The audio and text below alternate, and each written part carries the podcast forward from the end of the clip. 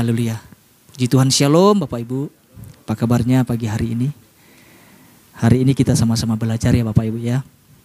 Kita sama-sama mau menangkap apa yang menjadi pesan Tuhan khususnya dalam minggu ini. Ya. Judul apa yang menjadi pesan Tuhan adalah seseorang sedang mengikutimu. Seseorang sedang mengikutimu. Ya.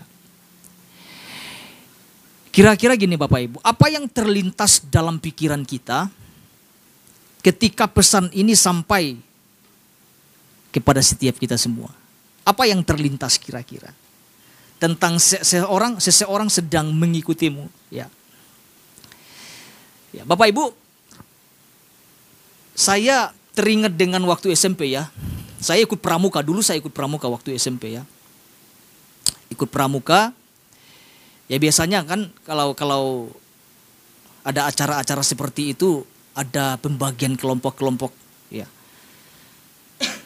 Tentunya ada pemimpinnya, betul ya. Nah saya, saya, saya masih ingat di daerah atas. Nah pada waktu kami ada di atas Bapak Ibu, ah, kakak-kakak pembina itu memberikan tantangan-tantangan kepada setiap kami ya. Itu per kelompok ya. Ya harus mencapai tujuan yang sudah ditentukan ya. Ada titik tertentu yang harus kami kami tuju ya per kelompok. Dari bawah kami harus melewati tebing ya. Lumayan ya dikatakan nggak terlalu curam lah, tapi lumayan menantang gitu ya. Apa yang terjadi ya? Kan dalam kelompok itu kan ada pemimpin ya. Saya teringat waktu kami mulai ya kelompok kami mulai berjalan. Ini pemimpin dari di depan ya Ya. Apa yang terjadi Bapak Ibu ya? Dikatakan ikut ya, ikut semuanya ikut saya ya, ikut saya ya. Apa yang terjadi? Kami semuanya tergelincir, terjatuh. Akibat apa? Salah apa namanya ya? Salah injak. Ya memang injak batu tapi nggak kuat. Akhirnya kami kan karena berpegangan tangan, akhirnya kami terperosok semua. Satu satu grup itu, satu kelompok itu. Ya biasanya kami salahkan pemimpin dia biasanya itu ada ada gumaman lah sedikit. Aduh kamu sih jadi pemimpin itu nggak becus ya gitu ya. Tapi pengalaman itu membekas di dalam kehidupan saya ketika pesan ini datang. Ya, ya. Kadang-kadang ada ada apa namanya ya? Ada orang-orang yang kita ikutin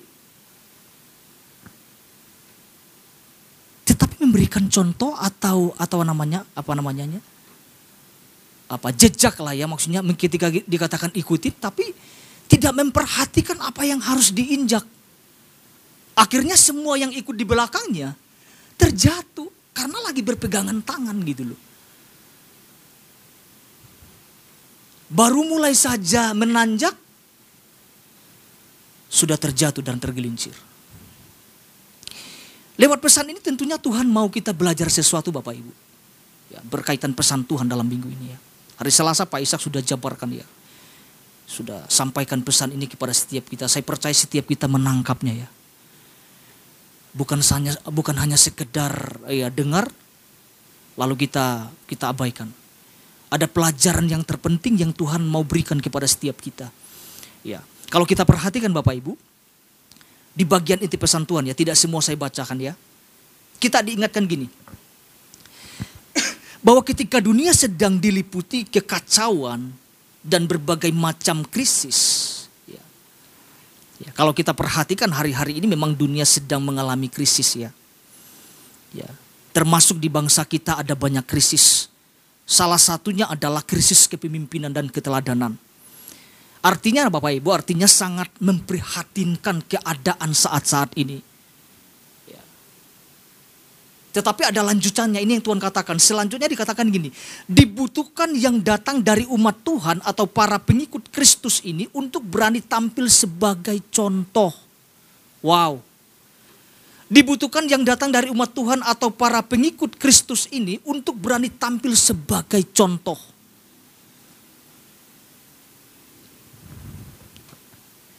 Artinya ada tugas kita karena kalau tidak ada dari pihak kita umat Tuhan yang berkata ikutilah teladanku.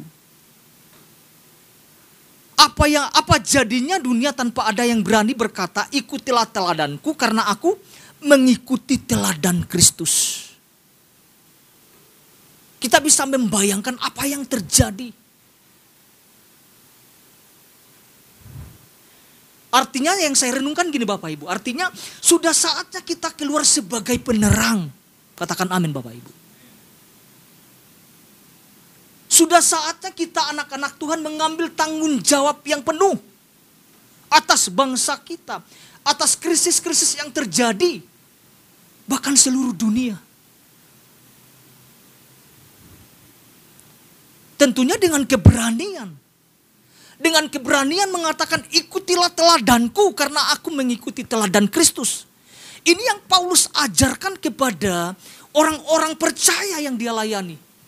Bukan hanya kepada jemaat Filipi, termasuk kepada jemaat Korintus, Efesus, Galatia.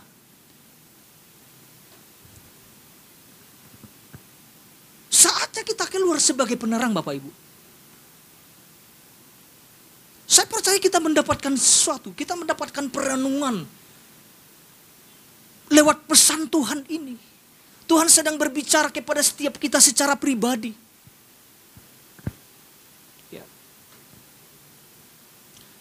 Bukan hanya di bangsa kita, bahkan di dalam keluarga-keluarga Kristen ada banyak krisis-krisis yang terjadi.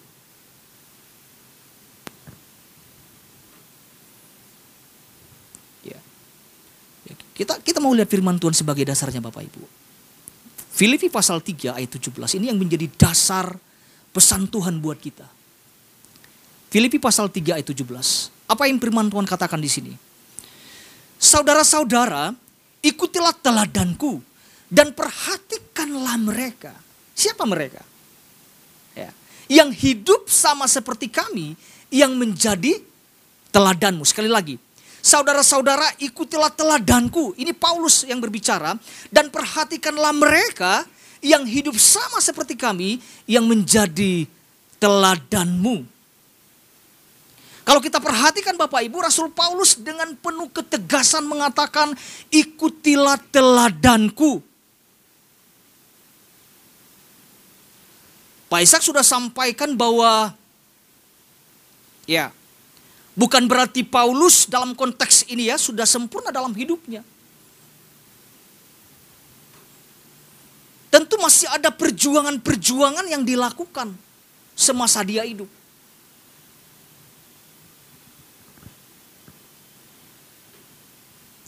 Tetapi yang saya lihat di sini adalah ada sesuatu yang yang Paulus tekankan sampaikan ya yaitu tentang mengikuti keteladanan hidupnya. Apa tujuannya? Tujuannya adalah gini, agar kehidupan orang-orang percaya di Filipi atau jemaat Filipi memiliki cara hidup yang sama seperti Kristus.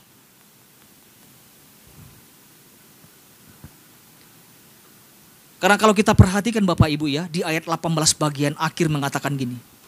Banyak orang yang hidup sebagai apa? seteru salib Kristus.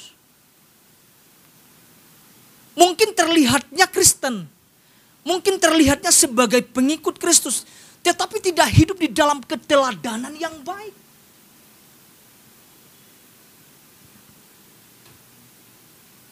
Hanya sebagai status saja.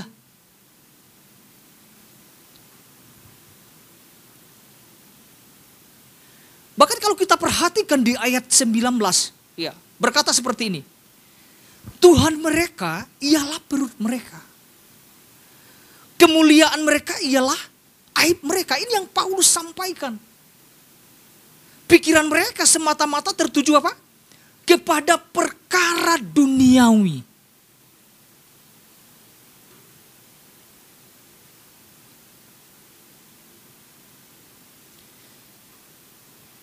Jadi saya melihat bahwa ketakutan Paulus adalah Jangan sampai orang-orang percaya di Filipi mengikuti cara-cara hidup yang salah seperti yang tersirat dalam ayat 19 ini.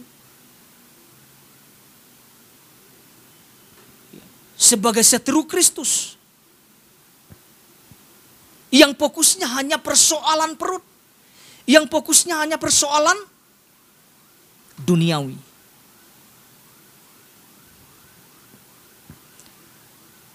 Makanya Paulus mengambil garis tegas di sana. Ikutilah teladanku.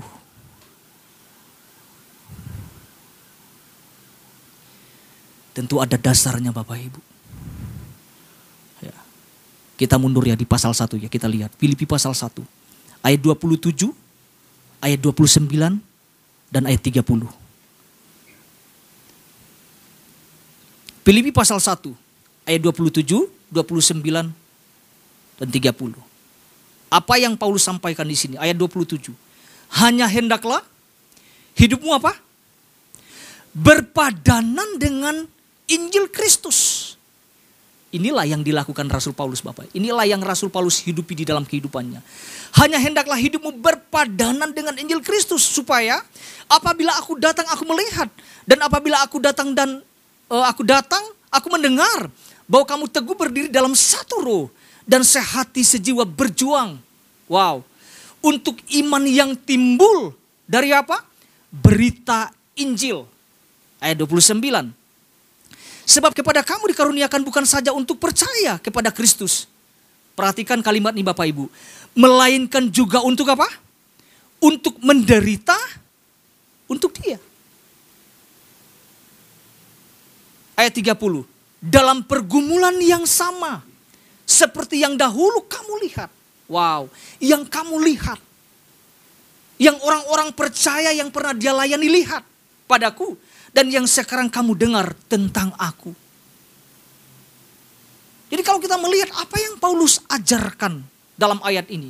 Alkitab katakan hanya hendaklah hidupmu berpadanan dengan Injil Kristus.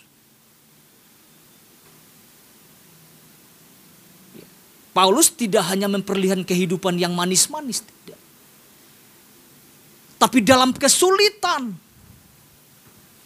Paulus tetap memperlihatkan kehidupan yang sangat luar biasa.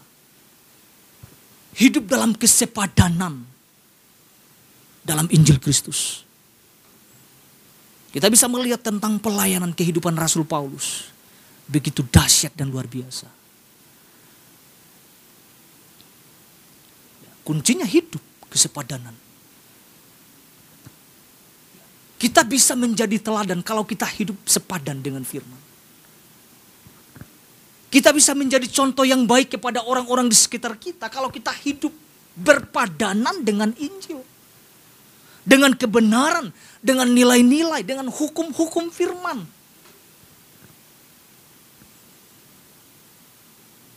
Ya, kalau kita perhatikan di ayat 29, sebab kepada kamu dikaruniakan bukan saja untuk percaya kepada Kristus. Bukan hanya sekedar hanya untuk percaya. Melainkan juga untuk menderita untuk dia. Pikul salib sangkal diri di situ. Kira-kira gampang gak jadi teladan Bapak Ibu? Gak gampang. Tapi Tuhan panggil kita untuk itu. Untuk apa? Untuk menjadi contoh, untuk menjadi teladan. Sama seperti Kristus. Pak Isa sudah sampaikan karena patokan Paulus adalah bukan yang lain. Selain kehidupan Kristus. Wow. Gak patokan yang lain. Selain kita mau hidup berpadanan dengan Injil.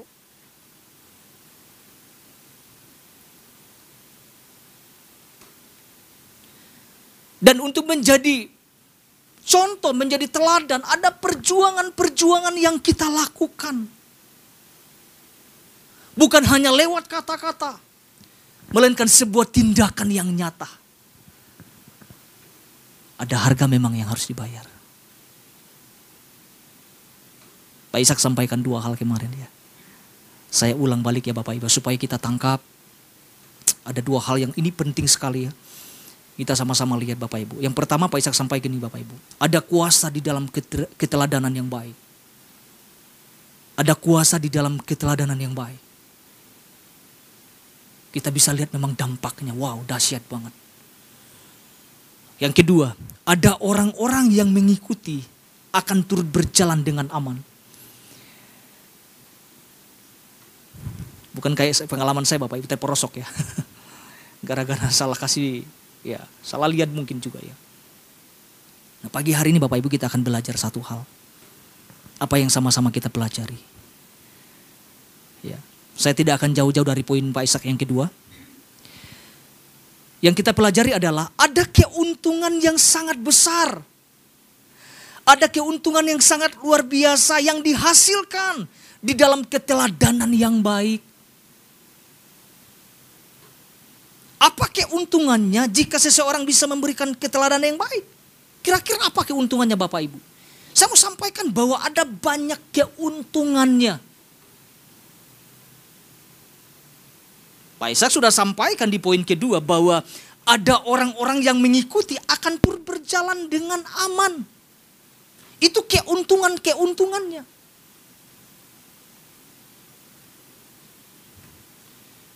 Mari kita renungkan Bapak Ibu, mari kita renungkan poin ini. Apa yang sudah Pak Ishak juga sampaikan di poin kedua. Artinya gini, orang-orang yang mengikuti akan selamat Bapak Ibu. Orang-orang yang mengikuti tidak akan tersandung. Orang-orang yang mengikuti tidak akan terjatuh, tidak akan terpeleset. Karena ada contoh yang dilihat. Ada keteladanan yang dilihat. Ya, kita bisa belajar Bapak Ibu. Kita bisa melihat contoh di dalam Alkitab ya. Ketika seseorang tidak bisa memberikan keteladanan yang baik ketika seseorang tidak berfungsi di dalam keluarga dengan baik. Ya.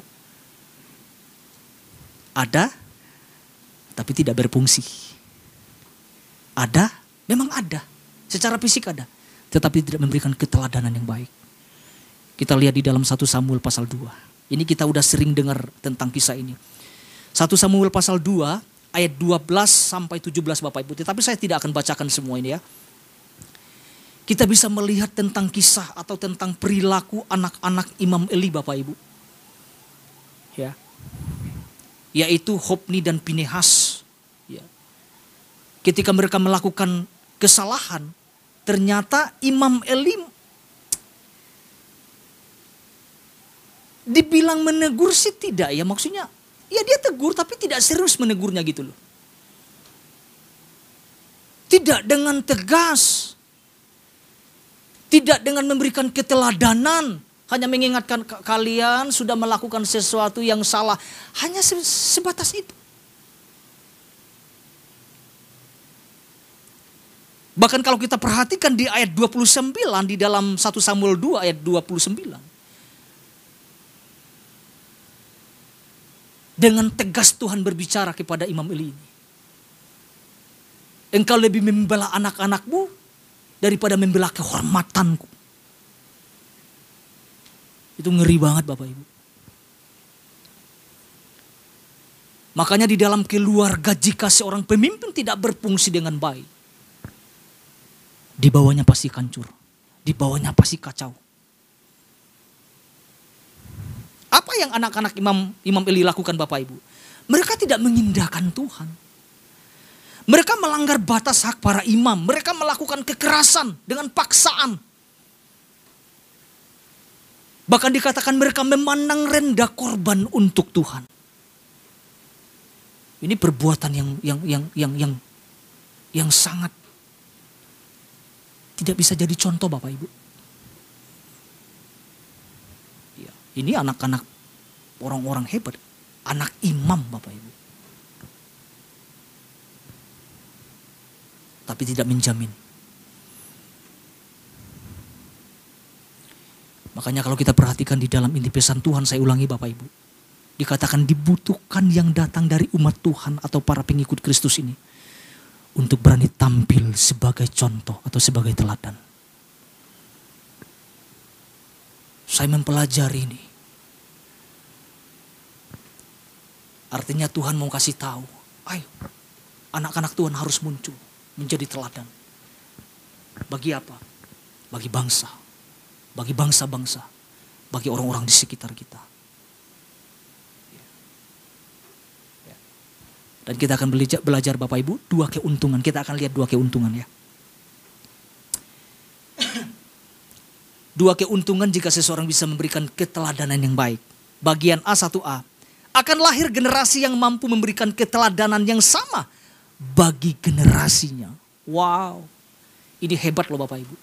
Akan lahir Generasi yang mampu memberikan keteladanan yang sama bagi generasinya. Ya, contohnya Pak Ishak sudah sampaikan tentang Timotius. Ya. Di dalam 1 Timotius pasal 4 ayat 12 sampai 13. Puji Tuhan kita akan sama-sama lihat Bapak Ibu. Dikatakan janganlah seorang seorang pun menganggap engkau rendah karena engkau muda. Apa yang Paulus tekankan di sini, jadilah teladan bagi orang-orang percaya. Dalam apa saja? Dalam perkataanmu, dalam tingkah lakumu, dalam kasihmu, dalam kesetiaanmu, dan dalam kesucianmu. Pertanyaan saya dari mana Timotius belajar tentang hal ini untuk menjadi seorang teladan? Dari Paulus. Dari sang bapak rohani.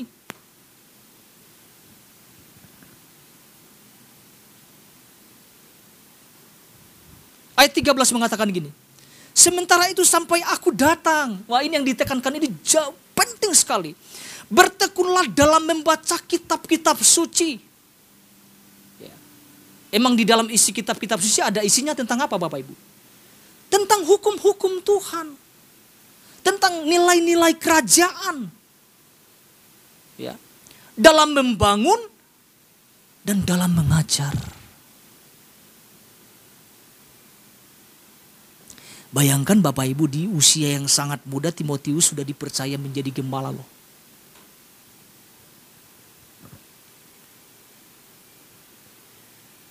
Murid-murid Paulus memang hebat-hebat. Ada Epaphroditus, ada Titus.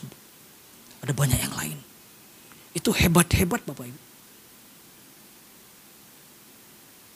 Paulus tekankan Timotius harus menjadi teladan.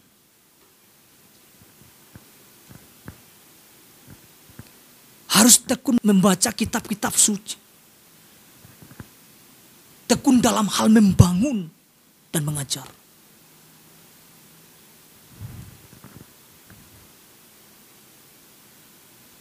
Kalau kita perhatikan hari-hari ini Bapak Ibu tidak tidak sedikit orang-orang yang hidupnya hancur akibat tidak adanya keteladanan.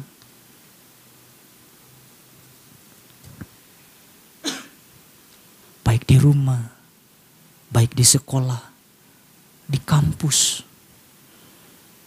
atau di komunitas-komunitas. Apa yang berita yang kita sering dengar? Begal ya sekarang ya, betul ya. Siapa yang melakukan? Siapa pelaku-pelakunya? Anak-anak remaja. Kenapa bisa sampai terjadi? Karena memang tidak ada contoh di atasnya. Tapi tetapi saya tidak menyalahkan siapa pun Bapak Ibu.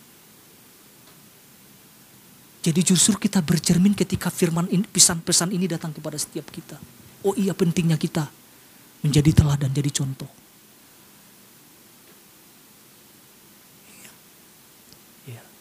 Kalau kita lihat ya, saya saya kalau lihat malam-malam pulang ya, ya, saya lihat orang-orang berkumpul anak-anak remaja, waduh, ampun.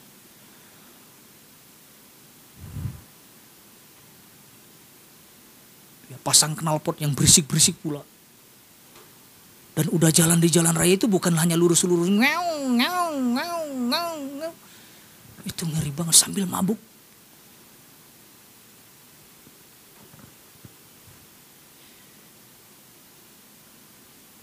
Saya, saya merenungkan sesuatu, iya. Kita bersyukur Tuhan bicara ini kepada setiap kita. Ya. Karena Tuhan mau jangan sampai ada generasi-generasi yang yang hancur. Tapi kita bisa lihat ada keuntungan yang besar di sini. Muncul Timotius yang sangat dahsyat dan luar biasa.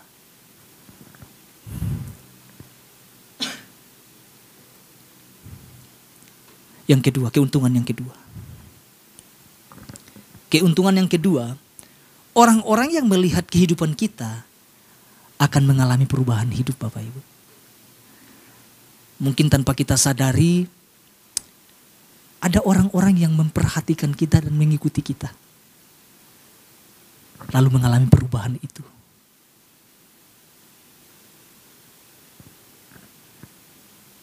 Karena apa? Karena mereka melihat bukti yang nyata. Dimulai dari mana Bapak Ibu? Dari hidup kita sendiri. Dimulai lingkup kecil dulu dah. Dari keluarga kita. Ini kita belajar sama-sama Bapak Ibu. Ketika Tuhan sampaikan menjadi teladan itu bukan bukan tugas yang mudah loh. Tapi saya percaya tujuan Tuhan dahsyat buat setiap kita. Agar generasi, agar orang-orang yang mengikuti kita mengalami perubahan hidup di dalam kehidupan mereka. Rasul Paulus sebagai bukti yang nyata loh Bapak Ibu. Bagi anak-anak rohaninya. Kalau kita belajar tentang Epaphroditus, waduh, dalam kesakitan yang begitu parah. Dia terus mau melayani Tuhan. Wow. Dari mana? Dari keteladanan seorang Rasul Paulus.